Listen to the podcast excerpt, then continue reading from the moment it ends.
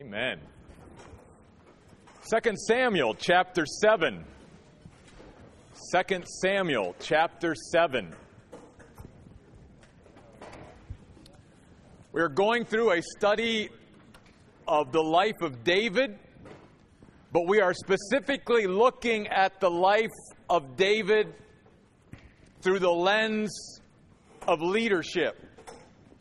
I believe that David is a great model of a growing leader in the Bible. And the reason why I think it's important that we study David and we study leadership principles is because I believe that God wants every one of us to be a leader. He created us to be a leader.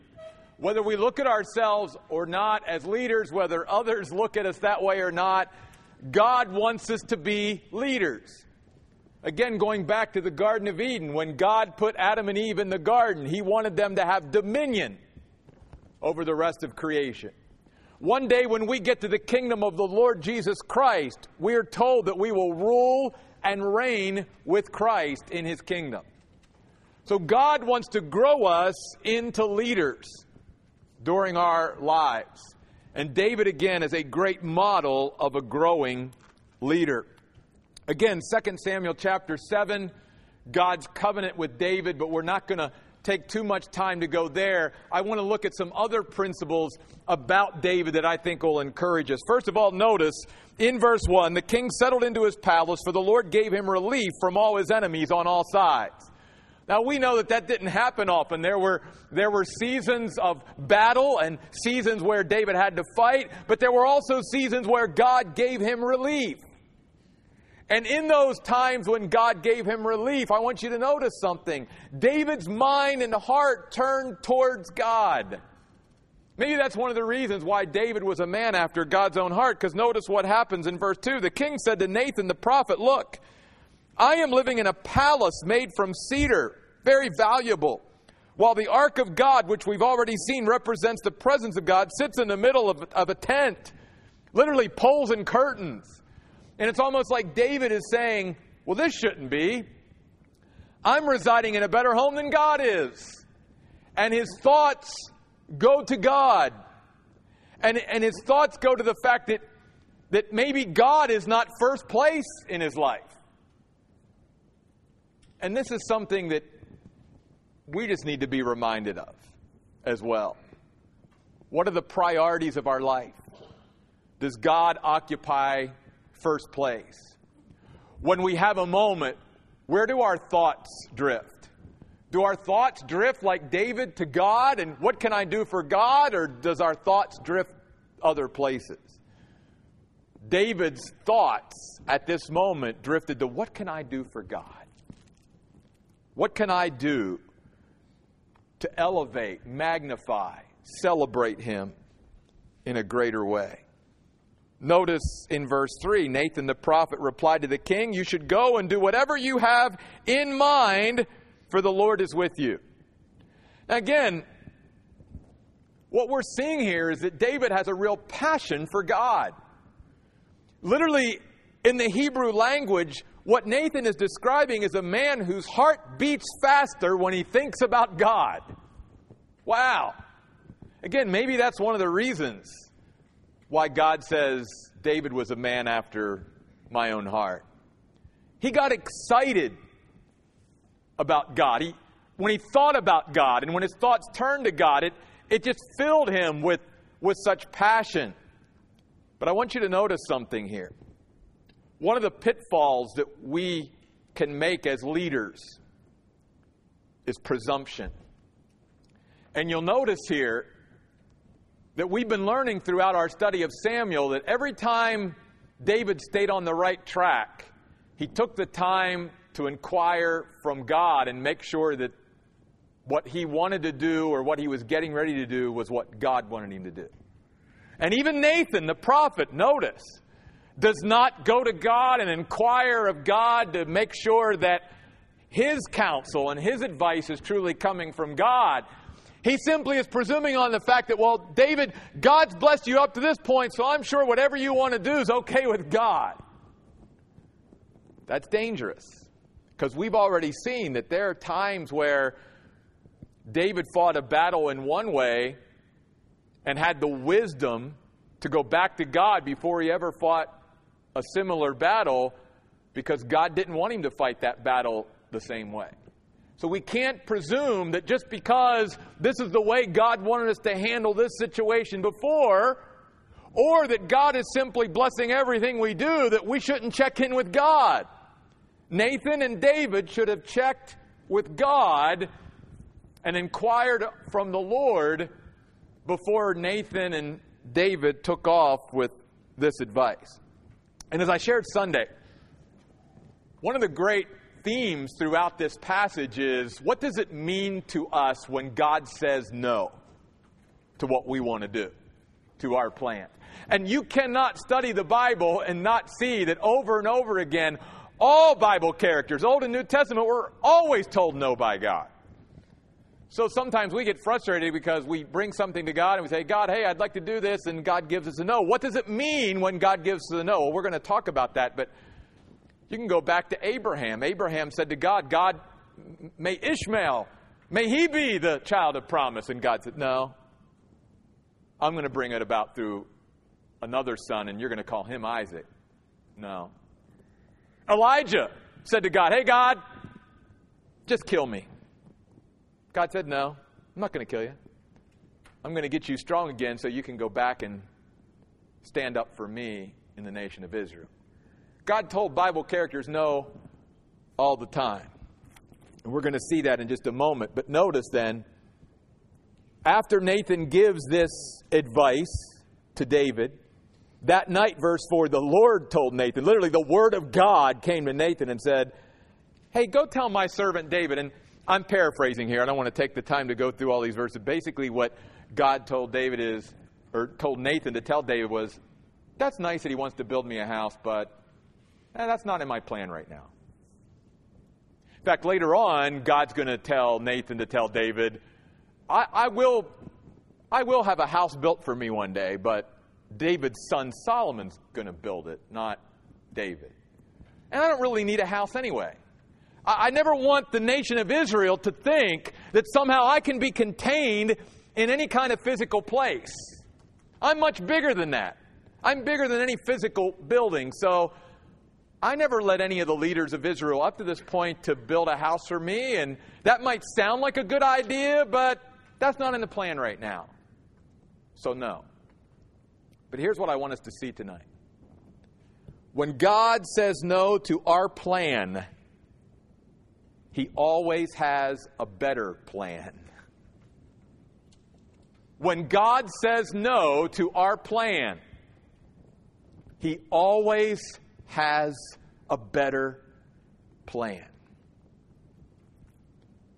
David wanted to build God a house.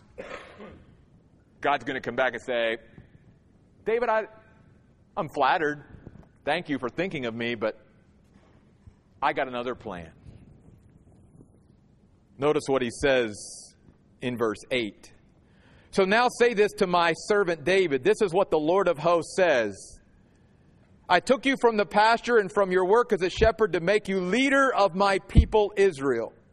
I was with you wherever you went, and I defeated all your enemies before you. And God is reminding David through the prophet Nathan here that one of the other things we need to remember is where God brought us from and where we came from and the progress that we've made up to this point. We should never forget where we were. Not to focus, not to dwell, but just to see the work that God has done in our life and how far God has brought us. And the same faith that we've had in God to bring us to this point is the same faith that's going to take us to where God wants us to go. And so God was reminding David through Nathan don't forget where I brought you from. And I didn't bring you from here to just leave you here. I have more plans for you, David. So don't don't get upset because I told you no. I've got a better plan. I've got a greater plan. Some of you here tonight may be in a place or a season of your life where maybe you feel like you're on the shelf. Maybe you feel like God has forgotten about you or whatever, know this, remind yourself of this. God hasn't preserved you and brought you through all this and brought you to this point just to let you hear. He's got something else for you that's even better than what you've experienced up to this point. And that's what he's going to show David. So, through the prophet Nathan, God basically gives David five promises that form the Davidic covenant. Notice he says in verse 9, I will make you as famous as the great men of the earth. Basically, I will make your name great. That's the first promise. Second promise, verse 10, I will establish a place for my people. That's the second promise of the Davidic covenant. Third promise, I will settle them there. Literally, I will plant them, I will fix them there. The fourth promise of the Davidic covenant, verse 11 I will give you relief from all your enemies. And the fifth promise of the Davidic covenant, the end of verse 11 I will build a dynastic house. In fact, in verse 16, we find out what this means. God said through Nathan, Your house and your kingdom will stand before me permanently. Your dynasty will be permanent.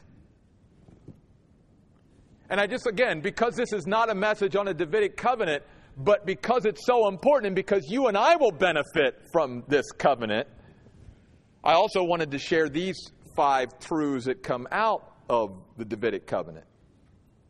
First of all, Israel has to be preserved as a nation. For this, for God to be true, Israel has to be preserved as a nation. Secondly, they have to be brought back to their land in mass.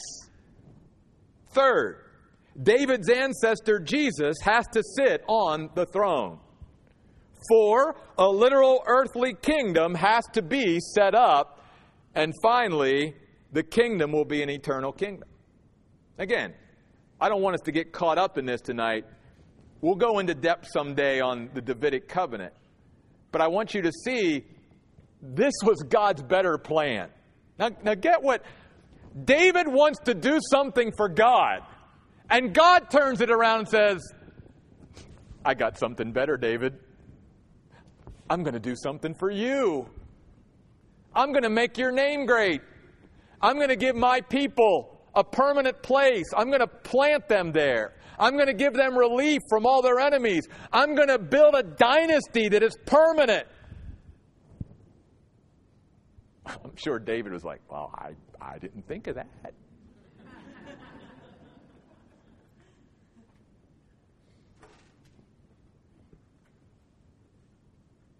and that's why I said, when God says no to our plans, God has a better plan. We have to learn to trust that God has the best plan for our lives. You can imagine how this impacted David. So we see David maybe in the best light beginning in verse 18. After Nathan told David all these words in verse 17, King David went in and sat before the Lord. Very interestingly, in the Hebrew language, this language speaks of David desiring to be in God's presence. That's another great example for us as growing leaders. To desire to be in the presence of God and spend time in His presence. Like Mary sitting at Jesus' feet. When Jesus said to Martha, she chose the best part. And then I want you to notice in this passage David's humility. David's humility. He says, Who am I, O Lord God, and what is my family that you should have brought me to this point? We're going to see this in just a moment. One of the traps of leadership, one of the, one of the traps of God blessing our lives and all of that is that we can tend to get lifted up in pride rather than staying humble. And at least at this point, David is demonstrating a lot of humility. I want to show you this from this passage. I want you to notice with me that in this passage, from the verse 18 of chapter 7 through the rest of the chapter, 10 times, 10 times David refers to himself not as the king of Israel, but as your servant, God. Notice this. First of all, in verse 19, you've also spoken about the future of your servant's family. Verse 20, you have given your servant special recognition. Verse 21, in order to reveal to your servant. Go up to verse 25. You've made it about your servant. Verse 26, the dynasty of your servant David. Verse 27, have told your servant. Verse 27, that is why your servant had the courage to pray. The end of verse 28, made this good promise to your servant. Verse 29, bless your servant's dynasty. Verse 29, may your servant's dynasty be blessed. Ten times, David referred to himself as your servant, God. He was able at this point to keep who he was in proper perspective. Instead of God giving him all this and blessing him and blowing his socks off by this covenant, which, by the way, can I interject this too? Be careful when you study the covenants of God in the Bible. There are unconditional covenants and there are conditional covenants. The Davidic covenant is an unconditional covenant, it is a one way street. God's going to do this for David just because. Because we know that God knows everything and God knows the future and God knows in just a couple of months what David's going to do with Bathsheba. Yet he still blesses David because this covenant that he wants to do for David is totally unconditional. It has nothing to do with David's performance. It's just because God is good and wants to bless David. There are other covenants in the Bible that are conditional. And you'll know that by the fact that usually it comes with the phrase, if you do this, I will do this, God says. And sometimes Christians, when they're not discriminating and reading the Bible, sometimes they look at these other covenants over here as unconditional. No. First, I've got to do this, then God will do this. Some Christians expect God to do this without them doing this. So keep conditional covenants and unconditional covenants separated in the Bible. This was an unconditional covenant. And David said, I realize, God, you're doing this not because I'm so great. You're doing this just because of your grace and your goodness. In fact, notice also in this passage that not only does David refer to himself as your servant 10 times, but he refers to God as, O Lord God, seven times. Which means he not only sees the place that he has, but he sees who God is. And he uses the language in the Hebrew of Adonai Jehovah. You're the one that knows best. You're the one that's in control. You are the one who decides. Notice this seven times. Verse 18 Who am I, O Lord God, Adonai Jehovah? Verse 19, O Lord God. The end of verse 19. Is this your usual way of dealing with men? O Lord God. The end of verse 20. You gave your servant special recognition. O Lord God. Verse 22. Therefore you are great. O Lord God. Verse 25. So now, O Lord God. And finally, in verse 28, O sovereign Lord is the way the net translates it. It's still Adonai Jehovah. David is saying, I see who you are, I see who I am. That's important in leadership. However much God blesses and gives to us and grants us and entrusts to us, we must always keep who we are in perspective and who He is in perspective. In fact, going back, notice something else. In the language of verse 19, when my translation says, and you didn't stop there, O Lord God, what David is saying in the Hebrew is, God, that was small for you. that was insignificant for you. In other words, everything that you've done for me by taking me from the pasture and from being a shepherd to leading my people Israel, David is basically saying to God, God, that was nothing for you. You're the Lord God. And so, another important thing to re- just keep in mind is that how big is our God? And do we really think that the great things that God does, like this, is really something that taxes him, that, that's hard for him, that's like he gets done doing that and he's got to go over and take a little bit of a break, you know? Wait a minute. I got to take a I hope the universe will keep on going cuz I got to take a break. That was hard. No. Do we realize that the Bible says there's nothing too hard for God? Even when He created the universe in six days, well, goodness, God could have done it in a minute if He wanted to. And it's not like when God threw all those millions of stars out there and all those planets and created the earth and all that was on it, that, that God had to, oh man, okay, that was, wow. No. It was nothing.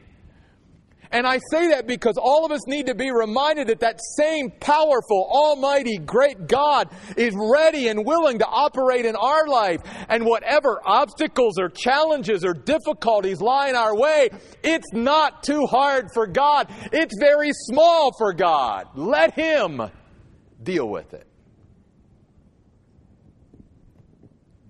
Remember, He is the Lord God, as David said. And notice, in verse 20, David says, What more can David say to you? You have given your servant special recognition, O Lord God, for the sake of your promise and according to your purpose. You've done this great thing in order to reveal it to your servant. Therefore, you are great. Here's the point. When David received this spectacular gift, he didn't think it made him any greater. In David's eyes, it made God greater. There's a principle that we as leaders, boy, we need to remember that. Because again, as God blesses us and blesses our lives and maybe blesses our ministries and our businesses or whatever, and, and, and we start to see God just pouring, it's easy for us to think we're becoming greater because of all that God is giving us. And that's not the way it should be. The more God gives, the more He blesses, it should show us how great He is. He's not blessing us because we're great, He's blessing us because He's great. And David recognized that. That's why, can I just say it? I think I can because I am one. That's why many pastors, their pants get too big for them. They start believing their own press clippings. They think that the church and everything that's happened somehow was because they were the smartest person in the room and and and they deserved it and this warped thinking. No. If God does anything good at the Oasis Church, It's not proof that we're great, it's proof that God is great. We always need to keep that in mind. David goes on to say, Lord God, there's none like you, verse 22. There is no God besides you. And what we have heard is true. I want to stop there for a moment. Many of you know when we started this church and incorporated it, that the Oasis Church is actually incorporated under a bigger umbrella called Shama Ministries.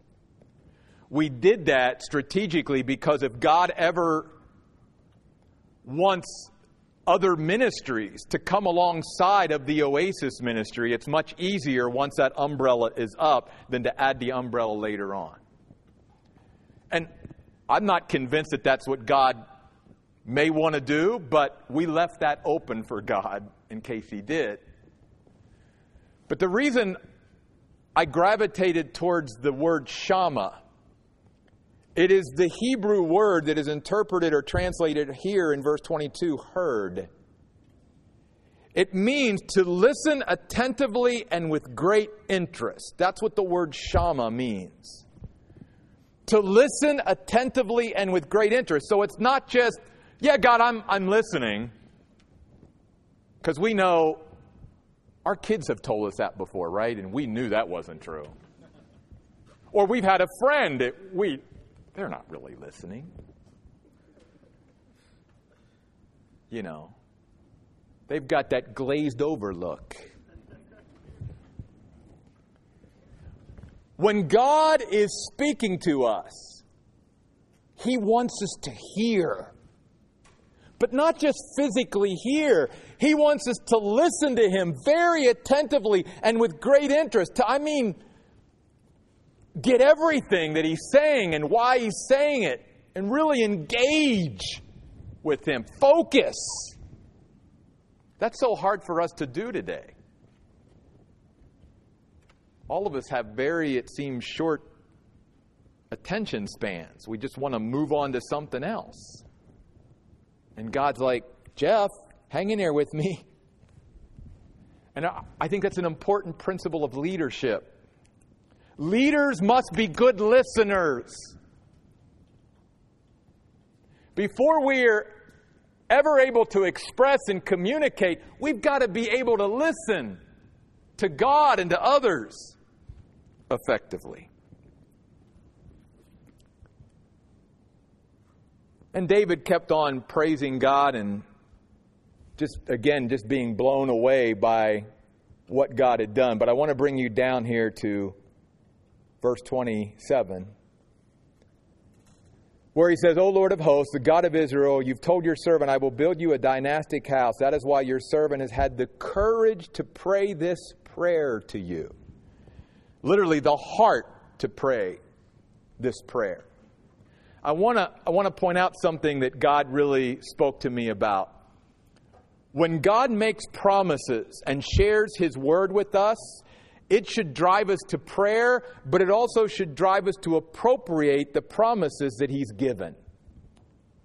God didn't give us all these promises like He gave David just to sort of sit out there and float. He gave us to Him so we would grab a hold of them and appropriate them and truly bring them in and hold them close and live by them. That's why God gave them to us. And so the question I had to ask myself was Is there a promise right now that Jeff Royce needs to appropriate? And I'm going to ask you the same thing tonight. Is there a promise from God that you need to bring close to you and make it your own? Because God didn't give us these promises just to sort of float out there. He gave them to us so we could truly bring them into our life and live by them. And that's what David was doing. And you know why David had such confidence? Verse 28 tells us why David had such confidence. God wants to build our confidence. Effective spiritual leaders are confident leaders, but they're confident not in themselves. Their confidence comes from three things we see in verse 28. First of all, the character of God. Now, O sovereign Lord, you are the true God. Word true, reliable, faithful. The reason, God, why I have such confidence, why I have the courage to pray this prayer, for you to follow through and do what you've promised to do is because I know who you are. I know your nature. I know your character. I know you can be relied on. I know I can rest my entire life in you. And you're not going to let me down. You said I will never leave you nor forsake you. Second, David's confidence also comes from the reliability of the Word of God, not just the character of God, the Word of God. Notice, may your words prove to be true. Again, the word means firm, reliable, sure. That's, so, that's true of us as well. The reason you and I can have confidence every day today is the same as David. We can bank on the character of God. God said, I change not. I'm going to be just as faithful now as I've ever been. And you can take to the bank my word. If I said it, I will do it. My word is absolutely sure, absolutely reliable, absolutely trustworthy. And finally, David is confident because of the promises of God. You have made this good promise to your servant. By the way, in the Hebrew, it's really cool. The words good promise literally means my Lord is good. That's literally what they mean. My Lord is good. David was not only recognizing here the greatness of God, but the goodness of God. You've made this good promise to your servant. By the way, since he used it 10 times, let's remember when the Bible repeats something, that's used for emphasis. So, in seven times in this passage, David refers to God as the Lord God, Adonai Jehovah. That's important. And when David refers to himself as your servant, God, that's important too. In the Hebrew, the words your servant literally means working worshiper. Sometimes when we think of worshiping God, we don't think of it in the context of working. But there's a lot of different ways to worship God. And one of them is to serve, to work, to engage in what God is asking of us. And the reason I bring that up is because, humanly speaking, like us sometimes, maybe I shouldn't lump you with me, I'll say me. When God's told me no to what my plan was or what I wanted to do, I didn't respond quite like David. I pouted. I sulked. What's wrong with my plan, God? God's like, but I got a better plan. I, I like my plan.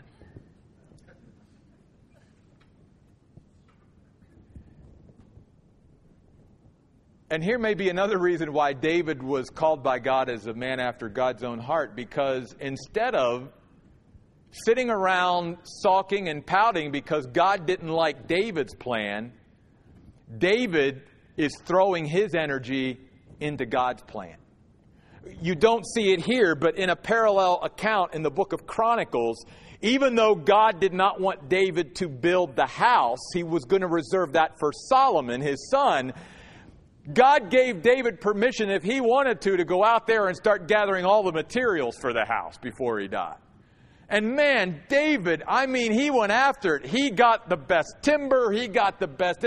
He made sure that when God told Solomon, okay, Solomon, you can build my house, Solomon didn't have to look far for everything that he was going to need to build that house. Because David poured the rest of his life into making sure that whatever that house was going to need, David was going to make sure it was there. That says a lot about David's character. Okay, God, maybe you're not going to give me the privilege of building you a house. But man, your plan's better. And instead of getting all upset because you didn't like my plan, I'm throwing my energy into your plan. I'm going to be your working worshiper.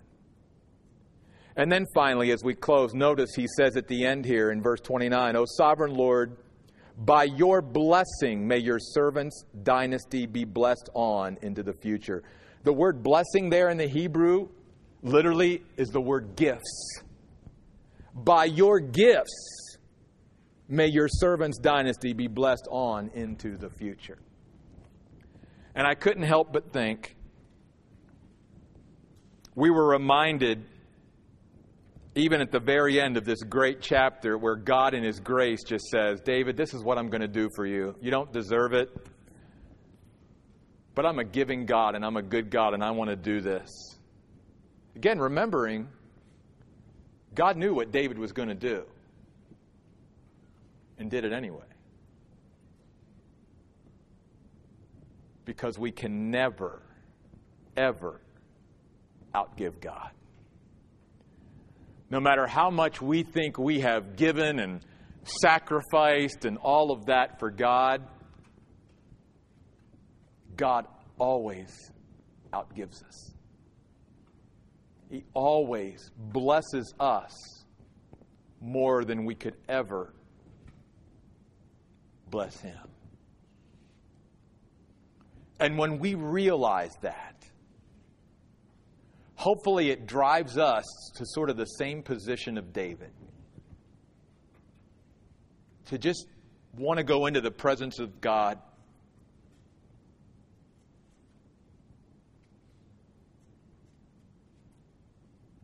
And say, Oh Lord God, who am I?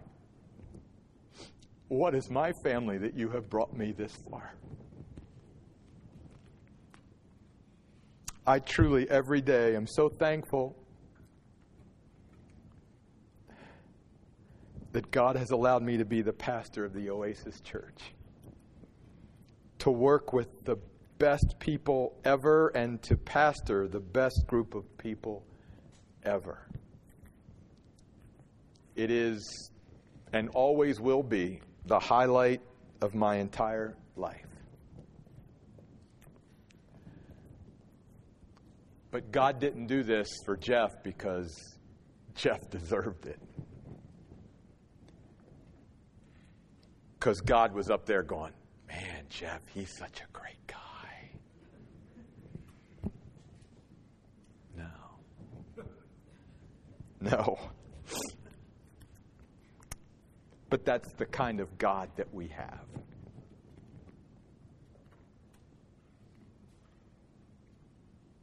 So let us, let us grow to be the leaders that God wants us to be. Let's pray.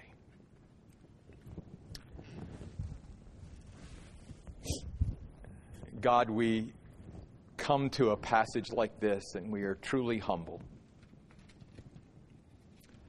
humbled even to see how you work in someone else's life, like David.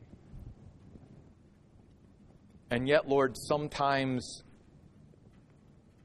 it doesn't translate to our life. There's a disconnect. And I'm hoping tonight that maybe for someone here tonight, maybe for a couple folks here tonight, that that disconnect will exist no longer that they will truly see themselves in this passage as well.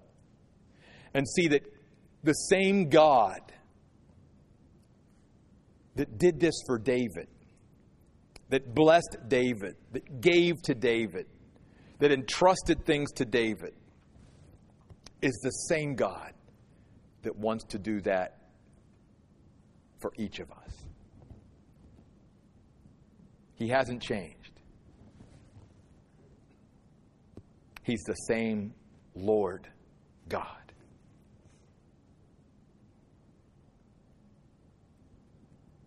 So, Lord, I help us. Help us not to limit you into what you want to do, what you could do through the Oasis Church. Forgive us, Lord, of even minimizing what you want to do and could do through each of our lives individually. Because you're the Lord God. Anything that you do isn't hard for you. God, hopefully tonight, in this passage, we've not only maybe seen you in a different light, hopefully, Lord, we've seen ourselves in a different light. Thank you, God. In Jesus' name, amen. Hey, before